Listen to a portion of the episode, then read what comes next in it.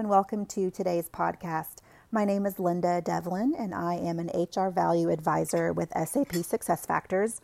My role in our organization is to help our current and potential clients with their HR transformation journey, including helping build the value story for the financial and strategic benefits that investing in HCM and HR technology can bring to an organization.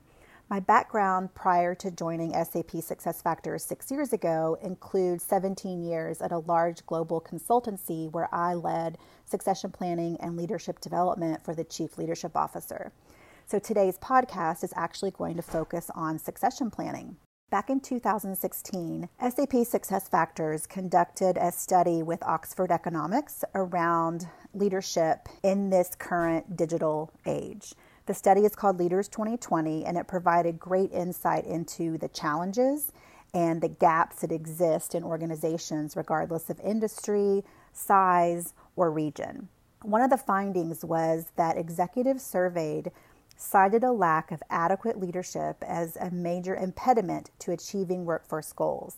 Only 35% of the executives surveyed said that they have the talent now in leadership positions to sufficiently drive growth globally and regionally, as well as meet other key strategic objectives. This translates into a significant leadership gap for organizations and typically in the middle of an organization. And it is undeniable. It is difficult to keep up with the amount of change happening this, these days. This is largely due to digital transformation and the evolving way in which organizations and their people are getting things done. This puts a significant challenge specifically on human resources because of workforce dynamics that include things like globalization, the need for data insights, operational cost cutting, turnover challenges, the competition for talent and skills, and mobility, and that's just a few. And the workforce is now comprised of shifting demographics. So we have millennials coming in, and aging workers are now staying longer than ever before at their organizations.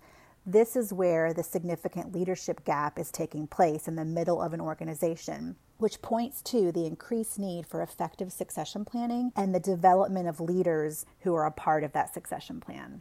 So, this Oxford study left us wanting to better understand what is contributing to the leadership gap and what HR leaders are thinking about changing within their organization succession planning practices.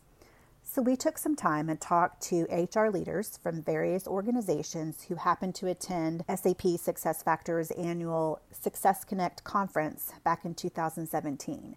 And what we heard were three key themes from these leaders. One theme is that the workforce is changing. The workforce is digital, it's comprised of five generations, and the expectations are completely different from the workforce. So, HR leaders are feeling the pressure to accommodate these changes within succession planning. The second theme was around data, and we heard a lot of leaders who participated in this particular survey say, What data?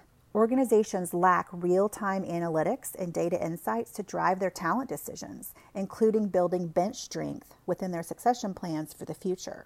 And the third theme we heard was that a lot of these succession tools and calibration models that have been used in years past are out of date. The nine box, for example, is so last year, is what we heard. So these tools and resources need to modernize and evolve to keep up. Gone are the days of carrying around a giant binder, which I personally did for many years, full of spreadsheets and inconsistent methods of calibration and data that is out of date as soon as it's printed.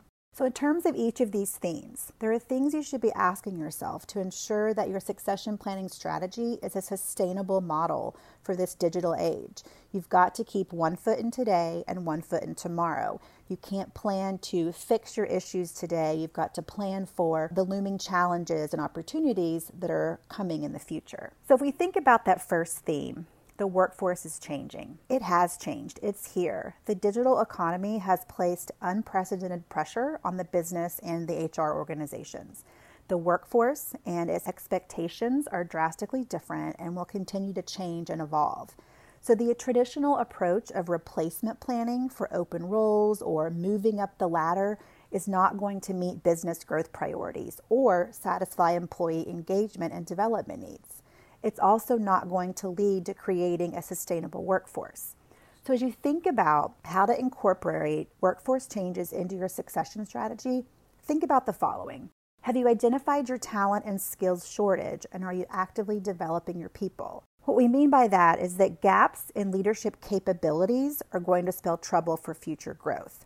Your leadership gap is going to grow wider and wider if you don't have existing leaders who are equipped to lead a global, diverse workforce. The incoming millennial workforce does not yet have the skills and capabilities necessary to lead at these levels. So it's imperative to include both the identification of future skills and capabilities needed, as well as the development in your succession planning approach in order to narrow this gap. It's truly an opportunity to grow and leverage learning programs to actively grow your talent internally. Another question to ask yourself is Are you leveraging all five generations of talent? For the first time in history, the workforce is comprised of five generations working side by side.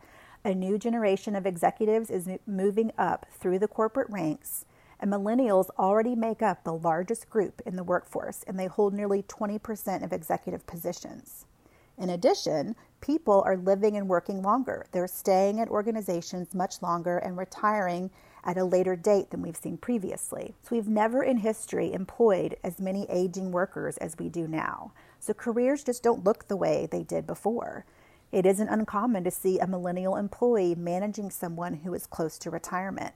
And many organizations focus on just the millennials.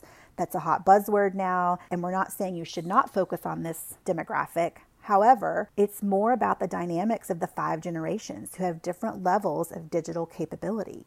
There are meaningful differences in how these generations view technology, processes, and digital transformation, which creates an opportunity for things like cross generational mentoring, greater diversity, and collaboration. It calls for increased transparency about career growth and future goals. The last thing to ask yourself in the space of a changing workforce is around considering the evolved employee value proposition. So the employee value prop has changed. The relationship between organization and its employees is changing and is greatly impacted by digital transformation. Today's high performers have a better understanding of their own value. They're heavily recruited, especially those with specialized skills. Next generation leaders expect more mobility across an organization, as well as transparency about their potential and career growth. They need to know where they stand and what their opportunities are. Organizations are also shifting to continuous performance management, and there is a need to manage individual differences in performance found across different employees working in the same group. So, managing differences in employee contributions is critical to maximizing company performance. Employees are also more comfortable now moving on from organizations rather than having a lifer approach to their career. The average tenure in a professional job now is just six years. So, succession and career development plays a pivotal role in this new employee value proposition. A robust and transparent succession plan can help you retain employees, plan for future growth, and narrow those capability gaps. So, the second theme we heard in our surveys was around data. And I mentioned that when talking with leaders within the HR organizations, we often heard what data. They really found they were challenged in having the right data and insights at their fingertips to make decisions. So I often ask clients for HR data such as turnover, cost per hire, headcount, so that I can run calculations around the ROI of HR technology. And I routinely hear we can't get that data. We can't get our hands on accurate data. It would take us weeks. Data is critical to driving a meaningful succession planning strategy, and organizations who are able to leverage human capital analytics outperform those who don't. And there is research that supports this. Rich analytics can impact stock returns, return on equity, and overall HR effectiveness. However, only 55% of executives say that their business and HR decisions are actually informed by data. So we encourage you to think beyond numbers on a spreadsheet and consider some questions to ask yourself to ensure you are using data as a catalyst and an enabler in your succession efforts. So ask yourself are you using data to proactively build your leadership bench strength? Succession planning and employee development can be enhanced through quantifiable metrics and benchmarking within your workforce development practices. Your HR leaders need to know who their people are what skills and capabilities exist or are lacking, and make business decisions that are based on real time factual data. There is no longer time to spend weeks pulling together simple data reports within the human resources organization. Leaders expect it to be real time, accessible, and accurate. Modern succession planning should be leveraging technology, real time data analytics, and data insights in order to build bench strength that can help organizations grow and sustain their success. So, think about building a sustainable model that incorporates data into the methodology of building leadership pipeline. Don't let your organization avoid utilizing data to drive decisions. Another question to ask yourself around data is Are you incorporating your business and HR strategy into succession planning? Organizations who are most effective in building leadership pipeline incorporate their business strategy into their succession efforts. They look at growth targets, financial commitments, upcoming market expansion plans to then proactively structure their pipeline of talent accordingly. There is a significant difference between a succession approach that is more about replacement planning versus one that is driven by strategic objectives, predictive analytics, and a focus on investing in a future leadership talent. The third and final theme we heard was around the succession tools and resources that now seem outdated in terms of tracking and measuring succession planning. I used the phrase the nine boxes so last year earlier in the podcast. So when you think about the changes that come with digital and workforce transformation, carefully choose the calibration and assessment methods that enable this change and support your succession planning model. Calibration provides one of the most promising methods for improving the accuracy and the value of performance management, succession management, compensation, and talent management overall. However, the value of calibration sessions depends on how they are conducted. So, when you think through the questions you should ask yourself around succession tools and models, think through one Are your succession cal- calibration and assessment models adding value to your succession approach? So, our initial findings when talking with HR leaders is that while many organizations currently still use an older approach to calibration, the feedback we heard is that the tools and resources that exist doesn't provide enough insight into existing workforce capabilities or the lack of workforce capabilities. It's time consuming, it's often manual, and we heard that many organizations lack the data and analytics to effectively complete a simple nine box or other assessments of potential. So, with the pace of change coming at us so quickly, you've got to place significance on ensuring you have the right assessment methods in place.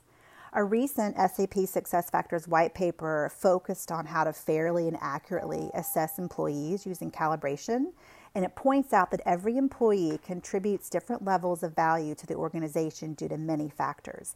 The use of consistent, transparent methods to assess and reward employee contributions is a key factor affecting employees' perceptions of justice, fairness, and equity. So, the overall objective of an assessment and calibration model, whether it be a nine box or not, is to measure employee impact, guide decisions around company investment in employees, and support the career growth, development, and retention of your employees. So, that's the thing to keep focused on. So, what does all this mean? So it is no secret that having the right talent will drive sustainable success for any company. Replacement planning no longer works. The leadership gap that exists has the power to cripple your growth and put your organization at risk of achieving strategic priorities. It could also result in expensive costs related to external hiring, lower employee engagement, higher attrition, and overall talent management challenges. All in all, our research says that succession planning must be tied to business results, utilized as a way to empower and build leaders, and importantly, tackle the pending leadership gap that is facing organizations across all industries and regions. So, I'd like to close with this in the podcast. We, we urge you to evaluate your existing succession planning strategy and ask yourself six questions. So, one, what leadership gaps have you identified, and how can you start to build and develop a pipeline of qualified leaders to fill these gaps? Two, how are you ensuring your succession bench is representative and inclusive of all five generations, as well as leverages the skills, talents, mindsets, and backgrounds of this diverse workforce? Three, in what ways can you start treating succession planning as part of the employee value proposition for your organization? Four, What is needed for your organization to start leveraging data and predictive analytics to build your leadership bench strength? Five, how is your succession strategy linked to your strategic objectives and financial performance commitments? And finally, six, which of your current succession methods and tools, for example, the nine box, are helping guide talent decisions, career growth, and the development and retention of your employees? So we recognize that one size does not fit all, but the objective and importance of succession planning is unquestionable. So it's time to put the big binder away of Excel spreadsheets and shift your thinking towards a modern succession model that is supported by insightful technology and is positioned to enable leadership growth and a sustainable workforce and narrow that leadership gap. Thank you so much for your time today. If you have additional questions regarding succession planning in an organization, I can be reached at my email noted in the podcast entry. There is also a white paper that will be linked that goes through all of the details and components that I mentioned during the podcast. Thanks so much.